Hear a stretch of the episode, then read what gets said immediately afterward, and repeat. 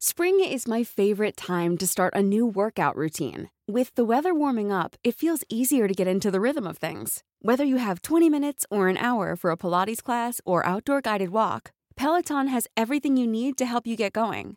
Get a head start on summer with Peloton at onepeloton.com. Planning for your next trip? Elevate your travel style with Quince. Quince has all the jet setting essentials you'll want for your next getaway, like European linen, premium luggage options, buttery soft Italian leather bags, and so much more. And it's all priced at 50 to 80% less than similar brands. Plus, Quince only works with factories that use safe and ethical manufacturing practices. Pack your bags with high-quality essentials you'll be wearing for vacations to come with Quince. Go to quince.com slash trip for free shipping and 365-day returns. Many of us have those stubborn pounds that seem impossible to lose, no matter how good we eat or how hard we work out. My solution is PlushCare. PlushCare is a leading telehealth provider with doctors who are there for you day and night to partner with you in your weight loss journey. They can prescribe FDA-approved weight loss medications like Wegovy and Zepbound for those who qualify. Plus, they accept most insurance plans. To get started, visit plushcare.com slash weight loss. That's plushcare.com slash weight loss.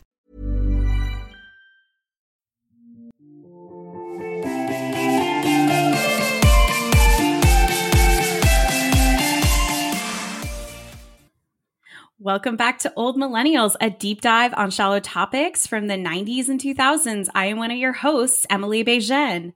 And I am your other host, Margot Poupard. Today is a very exciting day because we're celebrating the 35th anniversary of the American Girl dolls and books. And here to help us talk about those things is the delightful Allison from the Bloom Saloon podcast. Welcome, Allison. Hi, thank you so much for having me. Absolutely. Thanks for coming on. We're so excited to have you, especially since I'm proclaiming you to be an American Girl dolls and books expert. Whether or not you want the title, I'm giving it to you. So here, it's heavy. Take it. it's so heavy. And like, just wait until I get into this because I think you'll realize how sad that kind of is. We'll oh, I'm very excited. I'm I'm so excited because I think we'll have we'll we'll kind of realize that we have a kinship in that sense. yeah, I was gonna say, even like in the pre-show talk, it sounds like judging from what Emily was saying about her relationship to the dolls and books, um, it's gonna be a little bit on like the therapy-ish side. We're gonna work through a little bit of stuff, but then I think we'll be okay. I it's hope so, so. real. Always. Um, before we get into our topic today, wanted to let you all know about the Bloom Saloon, uh, which is an amazing podcast. It's a Judy Blume centric book club podcast with Allison Michael and Jody Worthington. Allison, who's on the show with us today, is a creative strategist in advertising by day, and Jody's a graphic designer slash art director, but they'd gladly give up their day jobs to chat Judy Blume all day long, much like how we feel about most 90s and 2000s pop culture topics. You can find them at thebloomsaloon.com and on all podcatchers and social media with some variation of Bloom Saloon. Once again, welcome.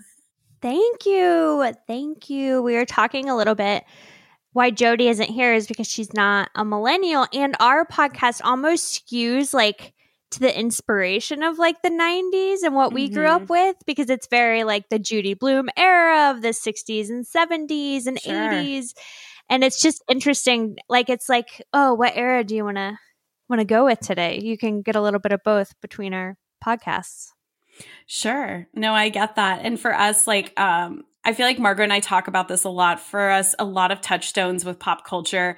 We definitely relate to the Gen X uh, stuff to an extent sometimes because we were both obsessed with pop culture as kids. Both like came, mm-hmm. we're both born in the U.S., but our parents weren't, and so for us, it's like learning about all the you know 80s pop culture, 70s pop culture kind of helped us shape the way we thought our experiences in life were going to play out for sure. Totally. Oh, and because Judy Blume is just like a prolific writer, like there's definitely some crossover with the Gen X and millennials. Like I think it oh, was yeah. a Gen X babysitter that gave me, I want to say it was Tiger Eyes, some some Judy Blume book that I immediately loved, and then like read a bunch of other ones. But yeah, I feel like I've been introduced to some of the Gen X side through you know being called like mature for my age and like babysitters. And so you yep. always you always have people that like yep. want to give you like a mix CD from like stuff yes. from the 80s. It's it is what it is. Completely. Mm-hmm. Mm-hmm.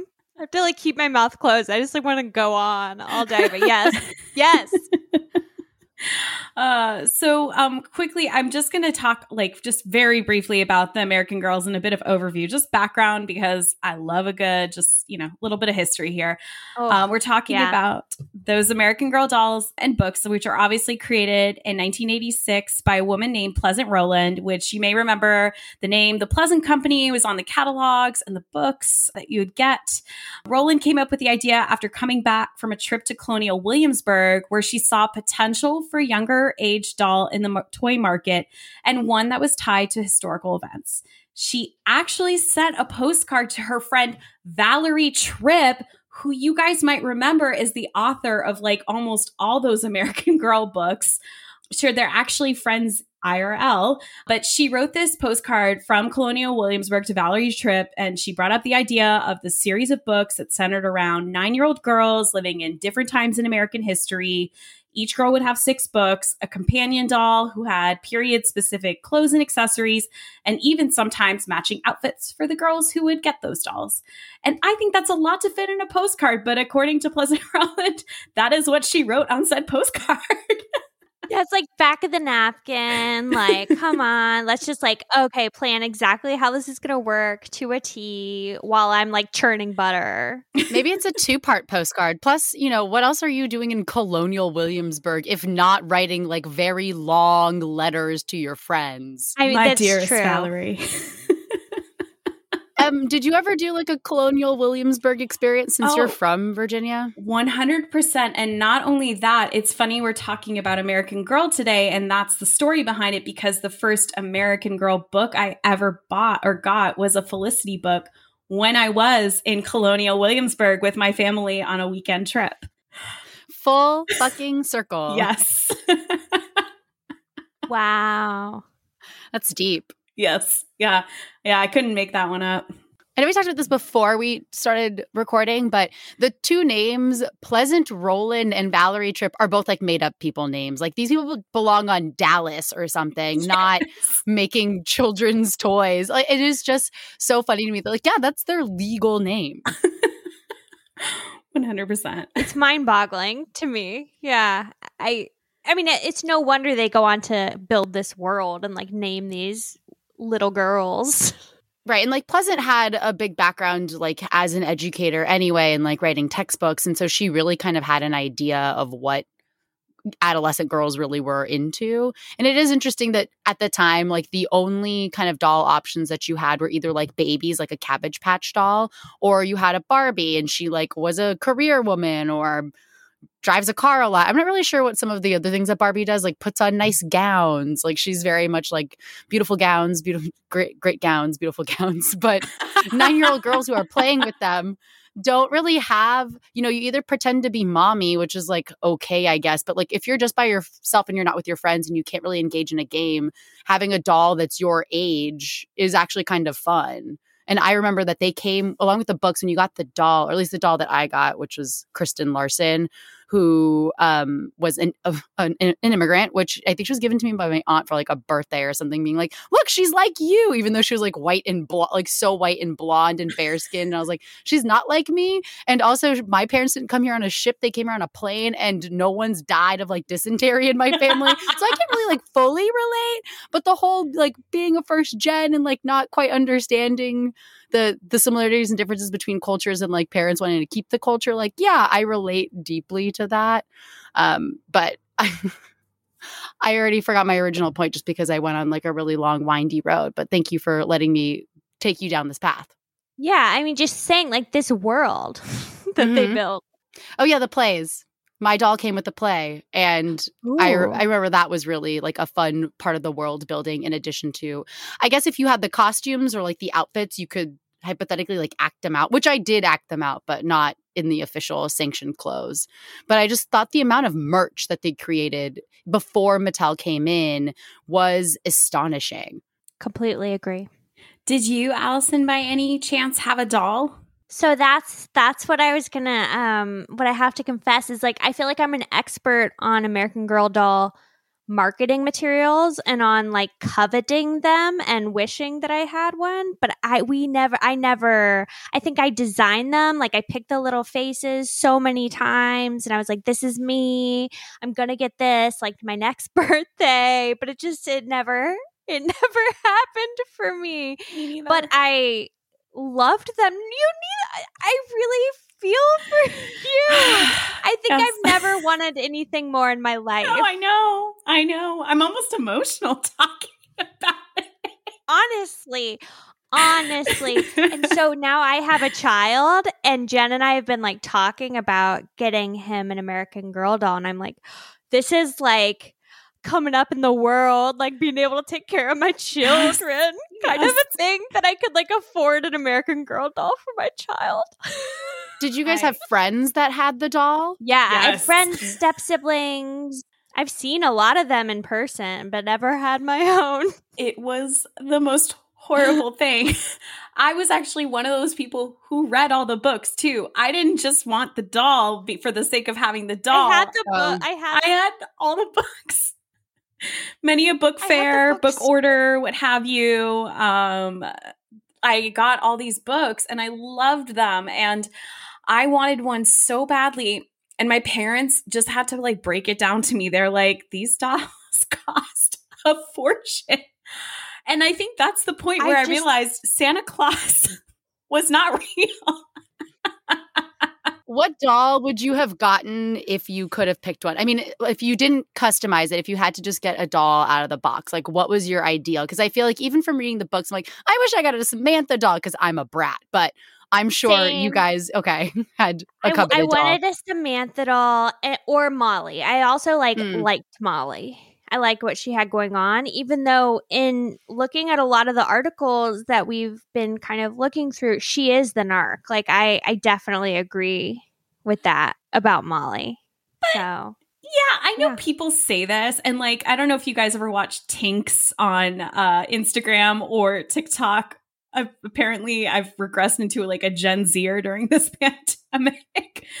But uh, this one girl who does these really funny TikTok videos said that, you know, Samantha, if you picked Samantha as a kid as the doll you wanted, it, you knew you were a baddie. Like you knew, you knew what was up. You knew who the bad one was, like the badass one was and I didn't. Uh, I am in the minority here. And when I I picked, uh, I wanted either Kirsten because she was blonde and I was very blonde as a child. Um, or Molly because I just thought her stories were really interesting. I know everyone's like, yeah, she'd be the narc in real life, but honestly, plotline wise, uh, she had a lot going on. There's like conflicts with siblings. And the other thing with like Samantha is I always felt like she struggled the least amount out of all the American girls like she had things happen to her adjacently. I guess she was an orphan, did you res- but she had a. Did you resent her for that? little, little bit. Totally. But you're right. Molly did have the best storyline. I remember enjoying her books the most because you could get the entire series at a Scholastic book fair for like nine dollars or something. Yep. It was like really cheap because they were super short reads, weren't they? Like fifty pages or less, maybe. Yeah, like little anecdotes. You mm-hmm. know for sure. Yeah. I read definitely read all the books at some point somewhere, but I never had the doll. My stepsisters had the bitty baby dolls. oh, really? the little baby dolls that yeah. they also sold, which I don't know where where those fall in the history. They definitely came later. They're like 94-ish when I was doing my research. They came up around then, like 94, 96. Mhm. That makes sense. And they were beautiful. They were just Oh yeah. Gorgeous and multiracial. I got to say, they at least like had so many options when we were young. I think that lends itself really Wesley. You just brought something up here, which was just, you know, in terms of diversity and representation amongst American Girl dolls, while we had the, the ones where you could pick out one that looked like just like you. So there were different skin tones, different eye colors, different hair colors and lengths and all that do you feel that there is diversity or representation among American Girl, you know, books and dolls? And if so, how would you kind of categorize that portrayal? I think looking now that there's a really great representation. Like they've done a really, really good job of it. And they have, you know, even people with disabilities and people who need special stuff and different eye colors, hair color. They have everything on that front. I even like the, um, they have like, you could get like a non-binary one for sure you know yeah. like they definitely are i think flexible in terms of gender now as well um however I don't think they were always great. I think there was some uh, strange, stereotypical uh, stuff going on early on, right? There was a doll that kind of like sent an alarm bell to me. Mary Grace, who was from like New Orleans, I think it was like a little stereotypical, like oh, down on the bayou, we got Mary Grace. Like, I think there was a little bit of that. But I also, that doll kind of came in past the time that I was kind of interested in it. Mm-hmm. And I think that sometimes it is a little bit overshadowed because I do remember like the main four dolls that they launched with. And then I remember them being able to be customizable because that kind of came around the same time that they were launching those big flagship stores where you could take your doll in to get like a spa day and you could upgrade her clothes and you could get her hair done and you could also get your hair done to match your doll and they could pierce your doll's ears. And they're there is now, and I, I took my cousin to it when she was younger, um, the American Girl Cafe inside of the store is like also you can have like a tea time with like the dolls and stuff and like that's it's also its own experience and like they are like different customized dolls that have been like donated back to them for historical wow. archival purposes and you can be like oh i want that one and they have like the kid's name attached to it it's very interesting how they've wow. managed to kind of be their own little like Disneyland in some ways too. Oh, they're definitely like an experience mm-hmm. kind of brand. Yeah.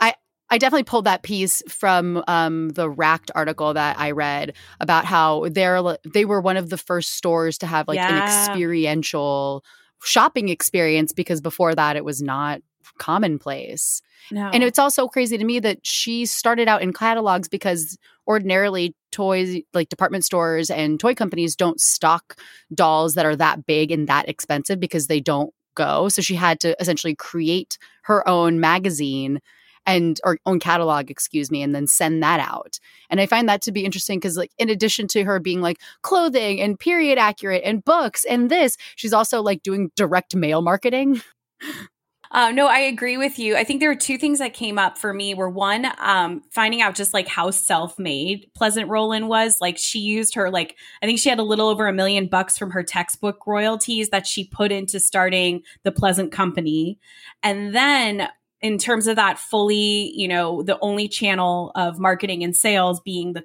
catalog within their first, I think, holiday season or first year as a company, I think they made like a million in sales just on the catalog alone in like the 80s, which is insane. Um, I think also to speak to your point about um, the experiential component of all of it, I read some articles about this too when they opened the flagship one in Chicago they had they even had a play they had like a musical that you could go see while you're, you know, between your doll spa day and your tea time, you can go see a musical on like that they performed multiple times a day. I can't even imagine what that experience must have been like. I think some of that stuff was maybe a little after my time. I might have been a little older. I just also I wasn't going to like New York or anything. Where were the cafes? Do you know? It was New York. Was there one here? There was one. So it's Chicago, New York, and the one that I went to is in the Grove in LA. Ooh. Yeah.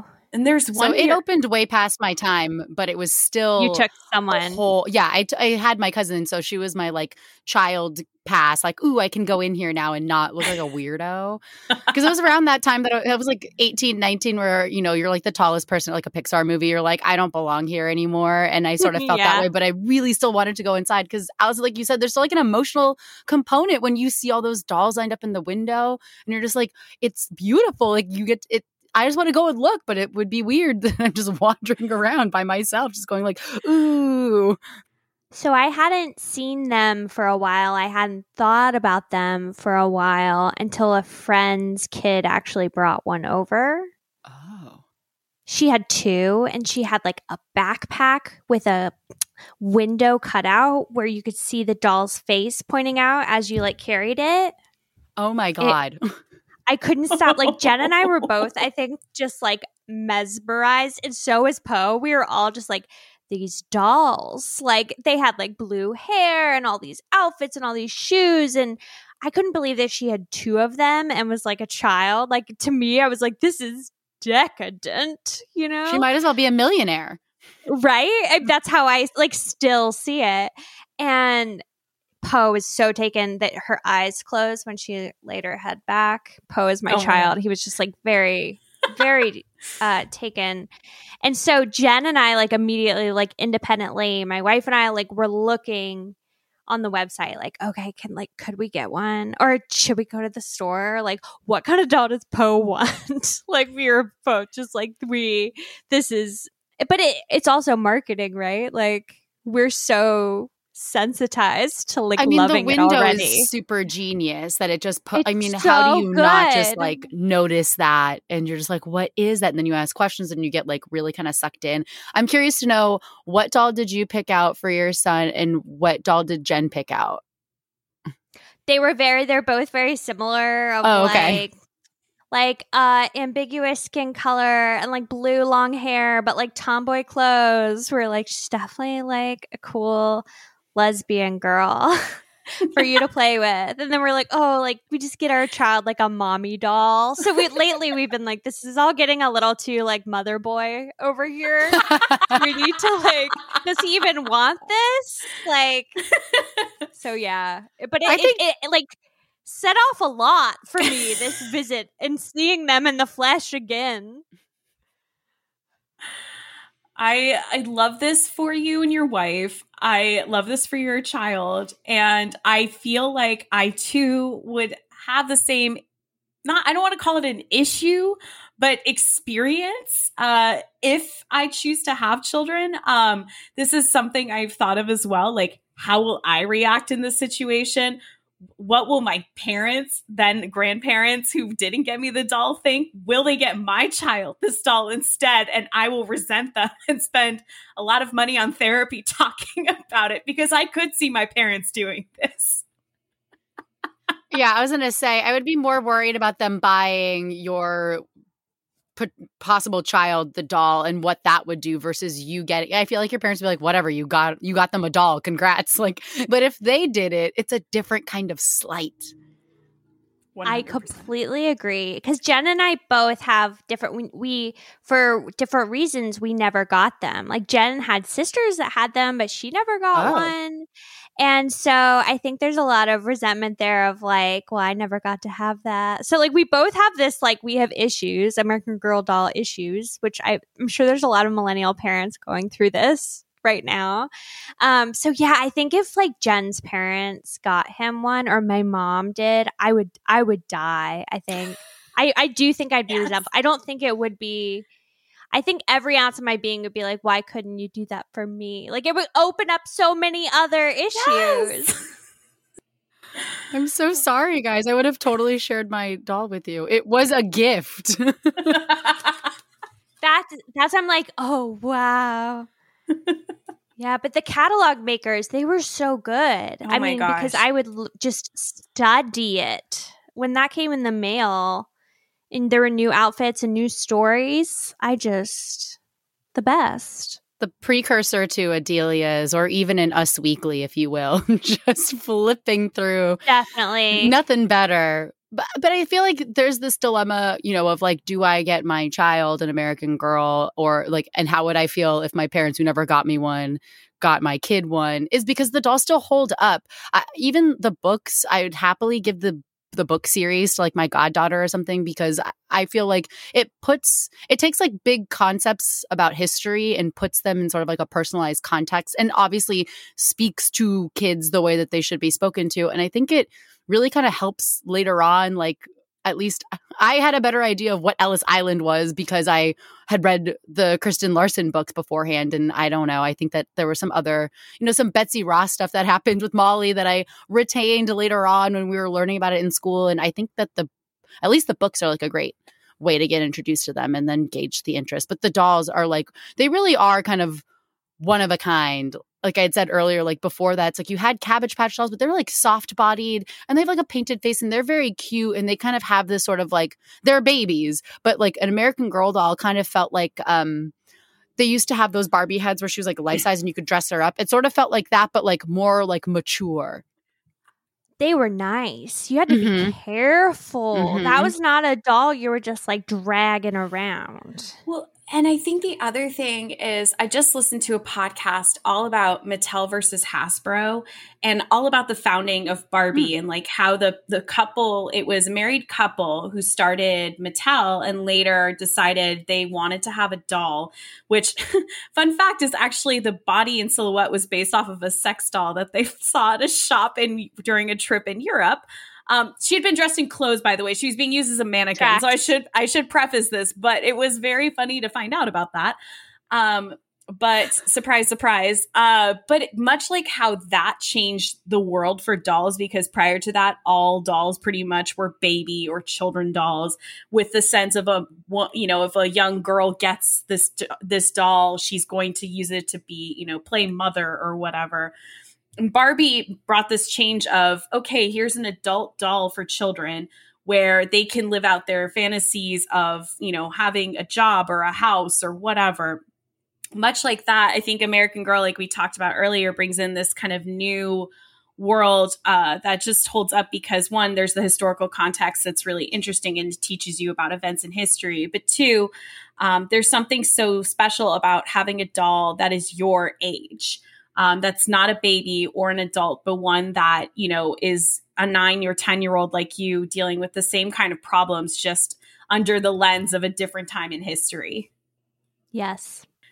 So I think what I agree else, wholeheartedly. yeah. It's just and it's it's funny like as we talk the more we've been talking about it today, the more the memories have come up, the more I realize like how much I can sort of tell you about a Barbie doll here and there, but I can tell you so like confidently about this, you know, story of this one character in American, you know, the story of Kirsten or Samantha or Molly, and then all the details around that, or the details of the Pleasant Company catalog and like how I wanted Kirsten's like pink pinafore dress from the barn raising ceremony. like, did not need to look at a catalog for that. Yeah. I love their like pajamas and tiny beds. Yes, I really oh like the God. things like the lockers, like the things you could get to make it like a little room. Completely. Mm-hmm. Did you guys furniture. ever get into dollhouses growing up? Yeah, yeah. I, I I never had one of my own, but I feel like the the uh, beds and all of like the little accessories that you could build out for an American Girl was like a huge part of that. Like, would love to look at it. I think they know, sort of like Sanrio, like they know to make everything like cute and like little, and like that's what like people love. Like yes. functional but small mm-hmm. was just like too much, too much.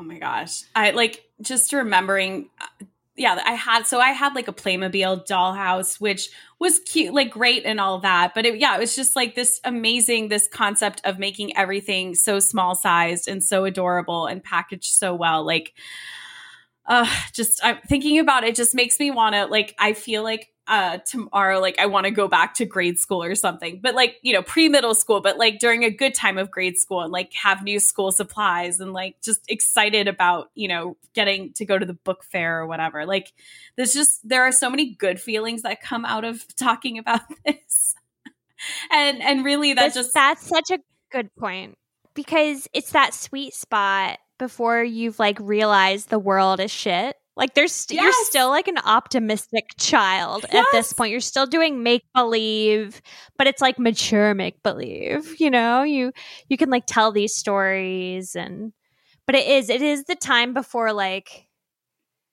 acne and braces and like all the mean kids and all the shit the shit at school.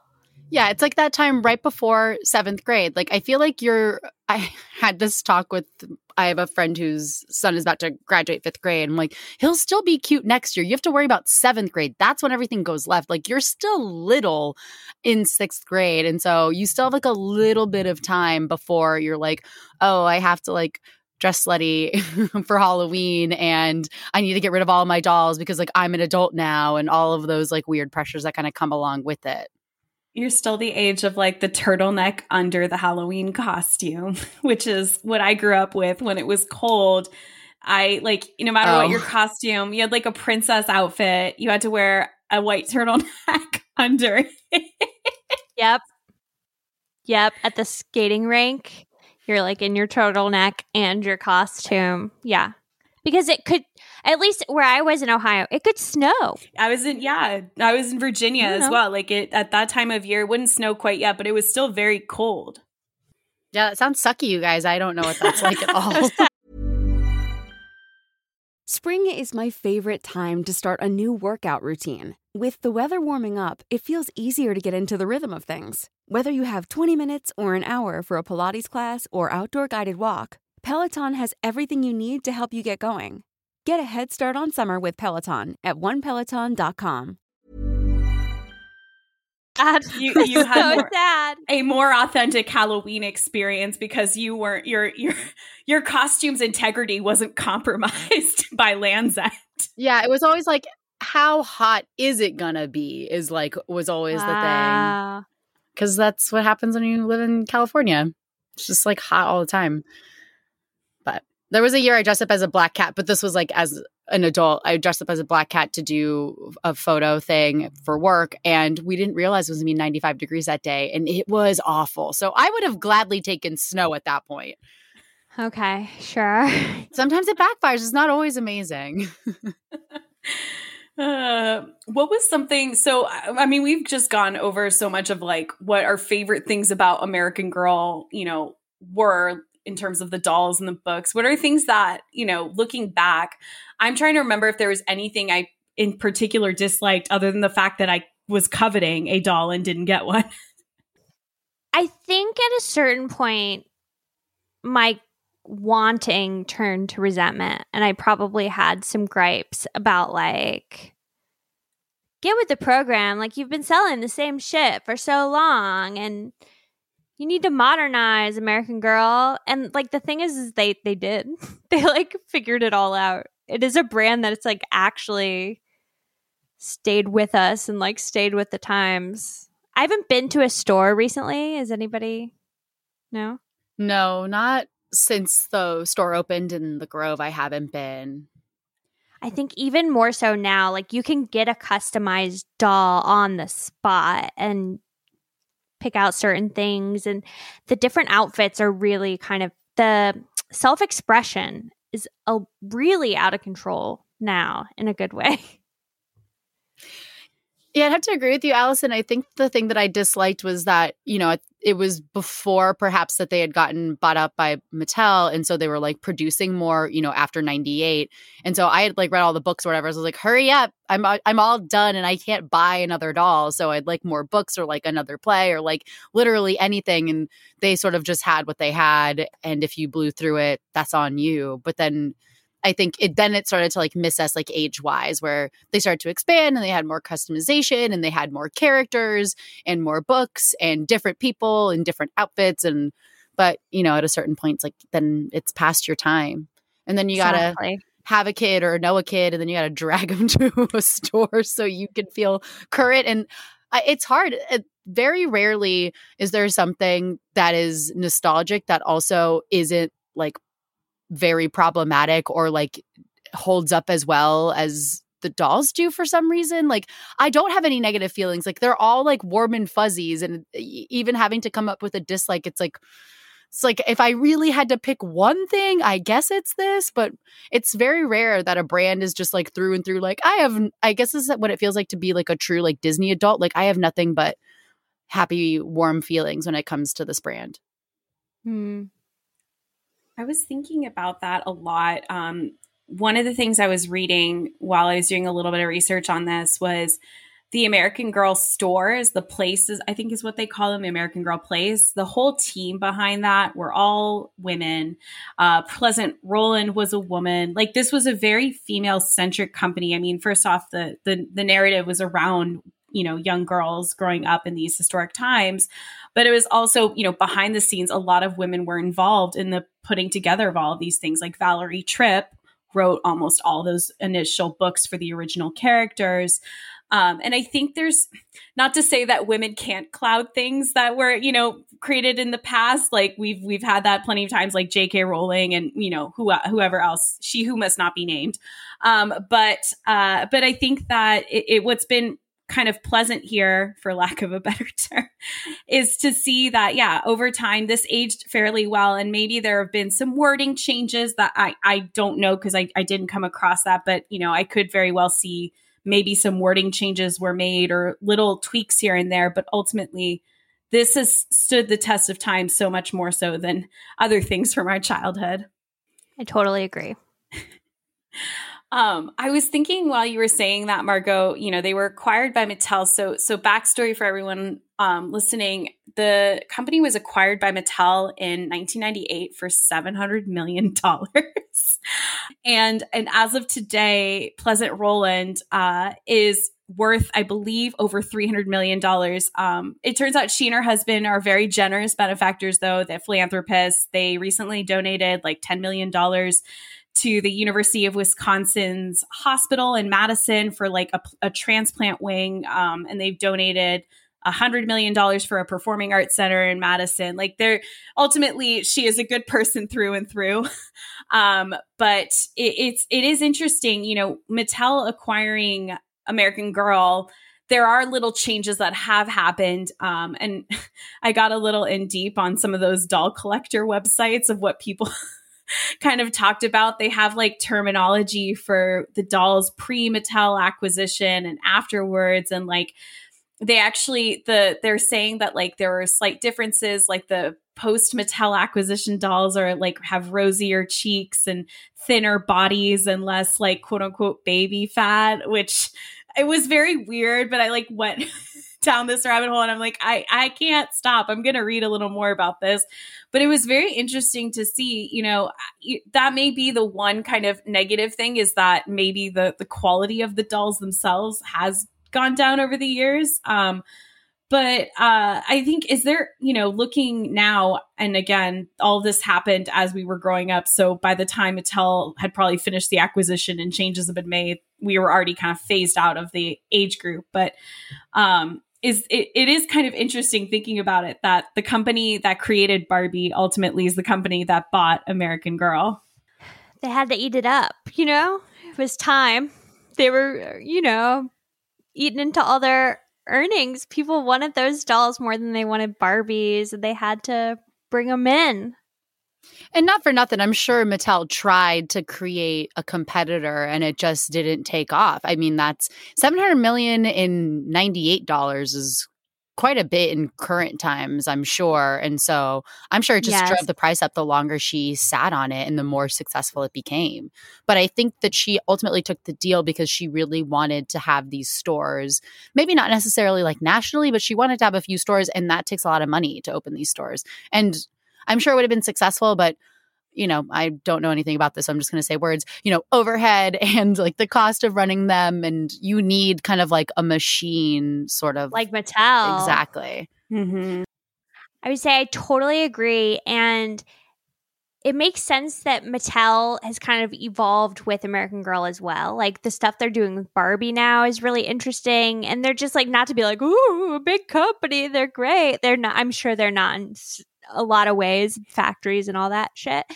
But what they're doing in terms of brand for Barbie is pretty interesting. Like they're very inclusive and they've gotten with the times and they put out good content. There's like so much Barbie TV out there. It's wild. But it's oh. like good. Huh. Like like not of the worst of the worst kid shit. Yeah, there's some pretty bad stuff like on Netflix and YouTube that I'm like, this is unbearable. There's got to be something that's marginally better. But it I, is- I was only going to comment on back to Emily's point about the collector's editions. I find that world to be super fascinating because they do need to find these like bizarre imperfections or per- perceived or real because you never really quite know because you're like, I don't see the difference. So right. I would be interested to see the the two different dolls like side by side to make my own assessment. Yes, I was gonna did you look, Emily? Like, were you looking at photos? Like, do I, people have this evidence on the internet? So I tried to the in this particular post that I'd found this in. I think it was an American Girl wiki that the photos image the image resolution wasn't that great or something like that. So I couldn't tell. I could see a little bit of difference, but I think it's probably one of those things you need like a tape measure for to be like it's a two centimeter you know distance between the eyes versus the three centimeters before type of thing. Um, but really, like imperceptible, like probably yes, nothing. Probably really. not much. I mean, I feel like I, I, kind of love that it's a conspiracy. Yes. the best kind of conspiracy. This is so harmless. I'll do this all day. totally. And on the subject though of the dolls and and the and the whole kind of getting the history uh, through the the lens of a nine year old girl, was this kind of a gateway book series for any of you? to anything else in particular, like be it a genre or another series? Yes, it was a gateway to historical fiction. Remember those other Dear America book series? yes, the Dear America book series. That's that's what it was. Did you hear the noise? It totally just... channeled that. Yeah. uh, I'm so happy right now but so so yes, yes, the same. Yeah, yeah. How about you, Margot? oh. I don't think so. I think it just really got me into like following an entire series to the end and finding that to be satisfying. And I think I probably just picked a different topic and was like, I'll just do this. I'm not big on like historical f- fiction that much. I mean, I think the last historical fiction book I read was um, the one that takes place at the World's Fair about the serial killer City. Thank yeah. you. Yeah. I love that book. No, but I'm not big on historical fiction, and I don't remember Dear America at all. I feel like I read like Captain Underpants after or something, and did that whole series or so, something to that mm. effect. Or maybe I moved on to Animorphs. I really don't remember. It's so good. I loved um, Dear America. And then there were, I think there were a couple of other spinoffs from that too. So there's like My Name is America, where the guy, where the, the um, diary writers were men or boys. And then the other spinoff was the Royal Diaries, which was the diaries of young rulers. So like young Marie Antoinette, young Cleopatra, young Queen Elizabeth. I love that shit. Me love too. it. Obsessed. I still like when I listen to like cheesy sleep stories at night. That's like the kind of stuff I'm like, tell me about going down the Nile. Like that's that's what I want. Um. So yeah, I, I'm completely with you. It was it was like you know what? History can be fun. Yeah. it was like that gateway. Completely. well, it's just like interesting to me because I wonder, and you have a you have a kid, so you know, like, please let us know. Um, you know, Scholastic when I think about, I'm thinking about the time when I worked at a company where Scholastic was a customer, and I just got so nostalgic just hearing the name because it conjured up so many great memories. Is Scholastic still this like, you know, powerhouse for children? And yes, that, that makes me happy to, to hear. It is. They still send the the pamphlet home like at post school and we have like the code to use and you can like send like send one to the school, send one to us. Pose, you know, issue doesn't have all the like juicy paperbacks like that you used to get once mm-hmm. you got a little bit older. His is all geared towards like toddlers and kindergartners, but it is very nostalgic. And he gets like you get like these great paperback versions of things that are just somehow also really old school and fun. Um, yeah, they're alive and kicking, I think. I went to one. My my nephews when they were in elementary school they had an open house and so i went to their open house that ended in a scholastic book fair oh. and i went in and it looked exactly the way that i remembered i mean they haven't updated those graphics in fucking 15 years. Like it was, it really felt um i just felt like i was a child again. I was just like oh my god I'm like what should i buy? And i started like looking around I'm like you're an adult like get it together. And then my nephew was like can you buy me this? I'm like great i'll do that instead. But it was It'll just so good. Yeah it just was completely unchanged and i think i got like a bookmark and felt really great about it but Yes, all of like they had like all the kids stuff towards the front, and then like they had like the young adult section where they just had like they had all like the Harry Potters and all of that kind of stuff, but then they had like some more like obscure titles, and I was like helping my older nephew like pick out a Goosebumps book or whatever, and I was just like, this all feels right. And I'm just so glad Scholastic is still around. But um also at Scholastic Book Fairs, and it ties in perfectly with American Girl. Did you guys ever read the American Girl magazine? Because they had them sometimes at the book fairs, and I know I had gotten like a couple of issues, but curious what your relationship was to that, since we love the catalog so much too. I think maybe I got my hands on the magazine a couple times, and I loved it. I loved these glimpses into like the the homes of people with these dolls. Like the more lifestyle kind of of it all was very interesting to me. You want to see how the other half with dolls live, right? Exactly. Exactly. I mean, that's what teen magazines and like kid magazines were for. We're like, whoa, these people are like living like this. Whoa, like that's amazing people travel to different countries. this doll is in Brazil.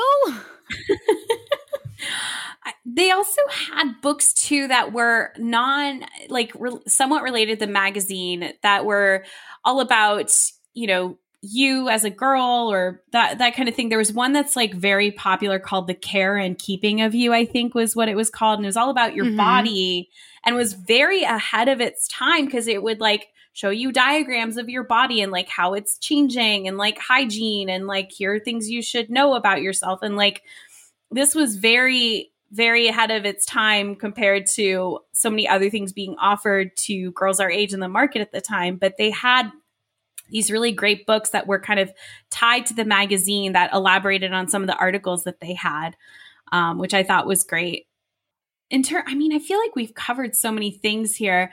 We talked about nostalgia. We've talked about, you know, if there was anything that would be we'd like to be different about American Girl.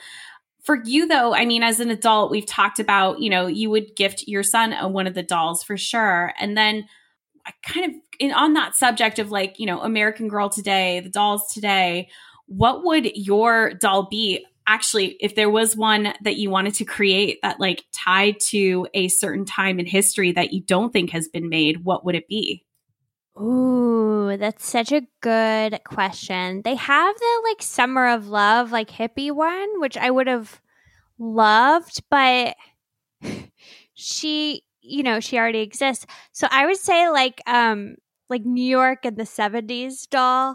Like a child at the Chelsea Hotel. Like she needs she needs a little edge, you know? like a, a some a beat poets like kid or something. I actually read um so you know Eloise the Plaza the book um I once read like a bio on Gaby Hoffmann. I think it was on her Wikipedia page because she is the child of like Andy Warhol adjacent people and there was like a parody book that someone read wrote about her because she had grown up at the Chelsea Hotel and it was called Gaby at the Chelsea or something like that. I don't know if it like was ever published, but it was like something they made amongst them, like the circle of Andy Warhol or something like that. That's it. That's the American Girl doll is Gaby at the Chelsea. How about you, Need to adopt some new titles? yes.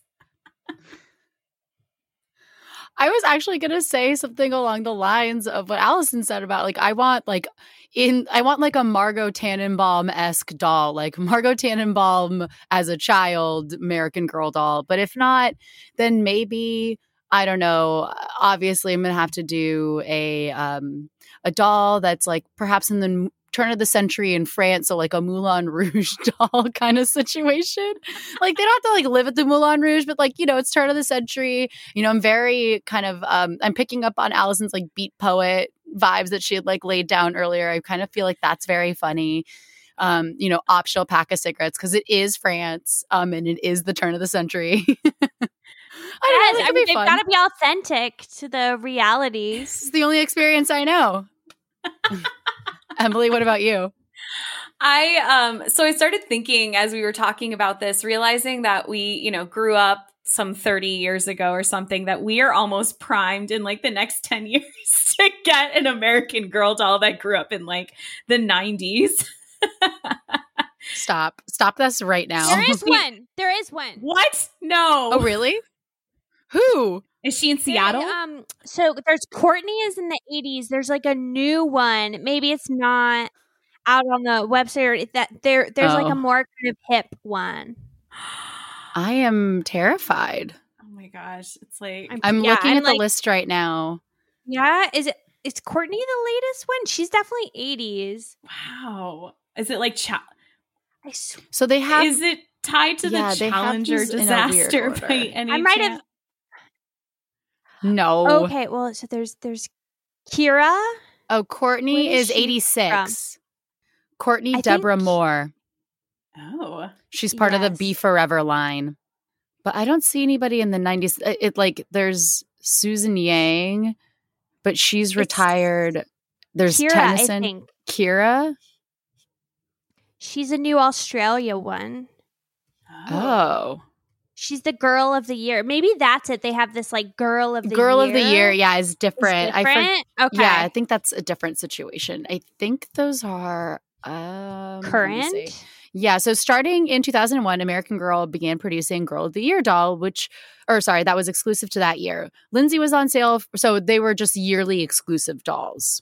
Okay, but there's not it. set in a distant time. Okay, no, they're you. just of the moment. So I saw it and just died. Like, Apparently, their first doll, Lindsey, was on sale from 2000 to mid 2002, but it wasn't produced because of lack of sales. And they came back in 2003 and they oh. started making them oh. exclusively to their year of origin. And so Girl of the Year is only available till December 31st of that year or while supplies lasts. Oh, so, what was Lindsey set in? Oh, she was set in 2002. Okay. Mm-hmm. And for whatever reason, it just didn't quite take off at the time. I wonder if she's like highly sought after. Oh, like a oh, rare. Also collector. now, now yeah. every character has an additional mobile app to go with it. What? Yeah, but they stopped making Girl of the Year dolls in 2016 with Leah Clark, who had a movie.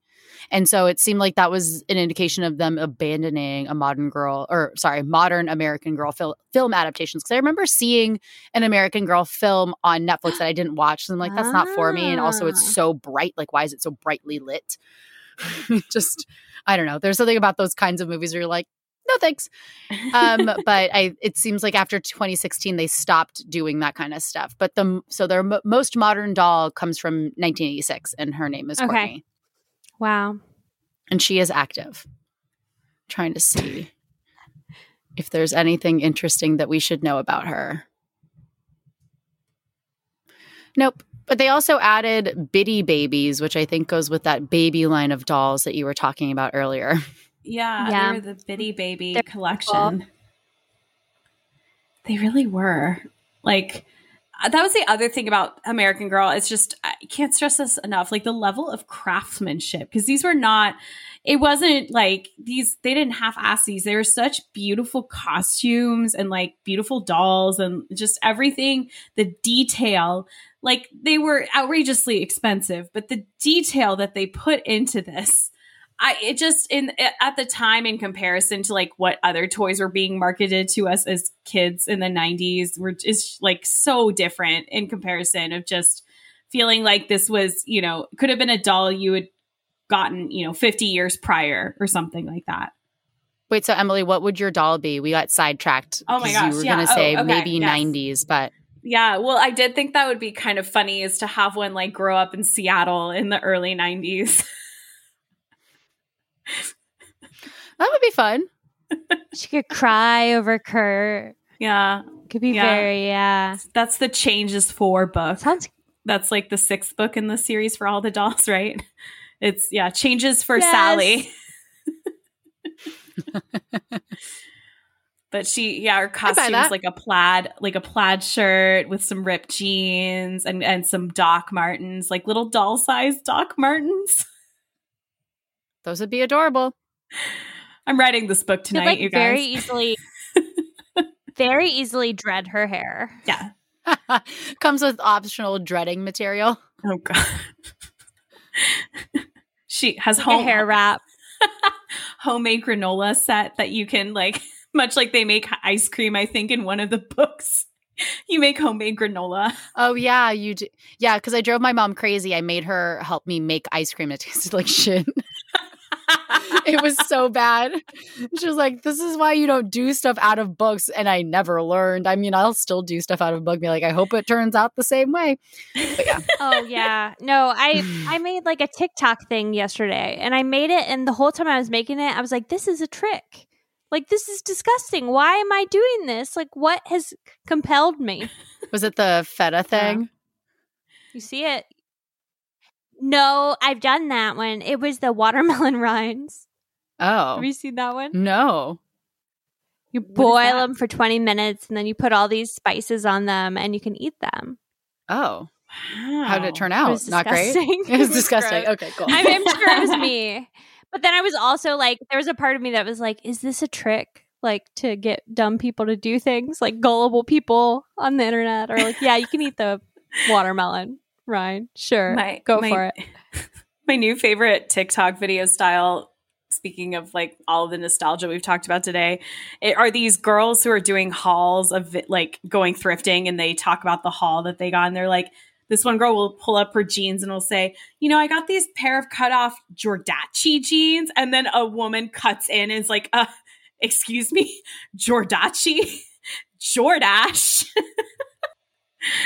uh, those baby Gen Zers They figured something out. yes they they truly they truly did i mean they're doing lots of great things but then moments like that happen and that that gets scary for me but i'm sure i too once did the same thing in which one of my gen x cousins gave me a dirty look and said you mean this you youth Yep. Yep. uh, so before we sign off for today um, are there any parting thoughts about the american girl dolls or books I love, I mean, just girl boss, the girl boss of it all. I love it. It's great. Keep it up. I mean, that's it's fine. Honestly, if if more companies were like that, be great. I would have to agree. I this is probably uh the most nostal like happy nostalgia episode I think we've ever done, Emily, where it's just been like pure, like warm, fuzzy hard eyes the whole time. And yeah, I wish more brands would trick me into capitalism this way, you know? And I can't wait to spend too much money on one of these dolls for my friend's child in the near future so that I can play with it. Yep. 100%. Allison, do you have anything that you would like to plug? Any upcoming projects? Anything cool that you're working on? The coolest stuff that I'm working on is with the Blume Saloon. Uh, we just finished starring Sally J. Freedman as herself. It was a great, I think it was like a long season of that. Uh, and we're moving on to Beverly Cleary now. Oh, how sometimes we do Judy adjacent. So uh, yeah, I mean, we just got to tune in, and there's tons to catch up on. I love Ramona, so I cannot wait to listen. well, thank you so much for joining us, Allison. And thank you to all of you listening uh, for continuing to listen to our podcasts. And if you like what you've heard, you can check out our other episodes on Spotify, Apple Podcasts, Stitcher, or wherever you like to listen. Um, Allison, once again, for you, the Blume Saloon, where can people listen to your wonderful podcasts? They can find it on Apple Podcasts and on Spotify and all the places. And it's just uh, the Blume Saloon, B L U M E, Saloon like a bar, S A L O O N. And if you put that into the, the search box, most places you can find us. that that gave me major zoom vibes of like z you know email or zmail if you guys ever watch zoom no the pbs show i just remember their address perfectly yes. It was that, that, yeah, yeah, I hear you. That's, we've done it many times. We've been doing the podcast for like four years, which is bananas. So you do, you just are like, wait, where do you, you go into autopilot of uh where it is. I, I do the same thing with and on that note the best way you can stay up to date on old millennial episodes is to subscribe to our podcast. And while you're hitting that subscribe button, please maybe leave us a rating and review us. Additionally, we are on social media. You can check us out on Instagram and Twitter at the Old Millennials Pod. And finally, you can find us individually on Twitter. I am at Emily A. Beijing. And I'm at Marg She Wrote. Thanks again for joining us, Allison. This was a really Thank fun you. time. And until next time, we say bye-bye. Bye. Bye.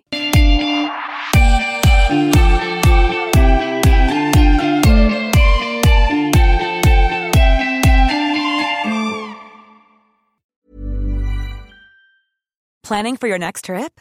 Elevate your travel style with Quince. Quince has all the jet setting essentials you'll want for your next getaway, like European linen, premium luggage options, buttery soft Italian leather bags, and so much more. And is all priced at 50 to 80% less than similar brands. Plus, Quince only works with factories that use safe and ethical manufacturing practices. Pack your bags with high-quality essentials you'll be wearing for vacations to come with Quince. Go to quince.com slash pack for free shipping and 365-day returns.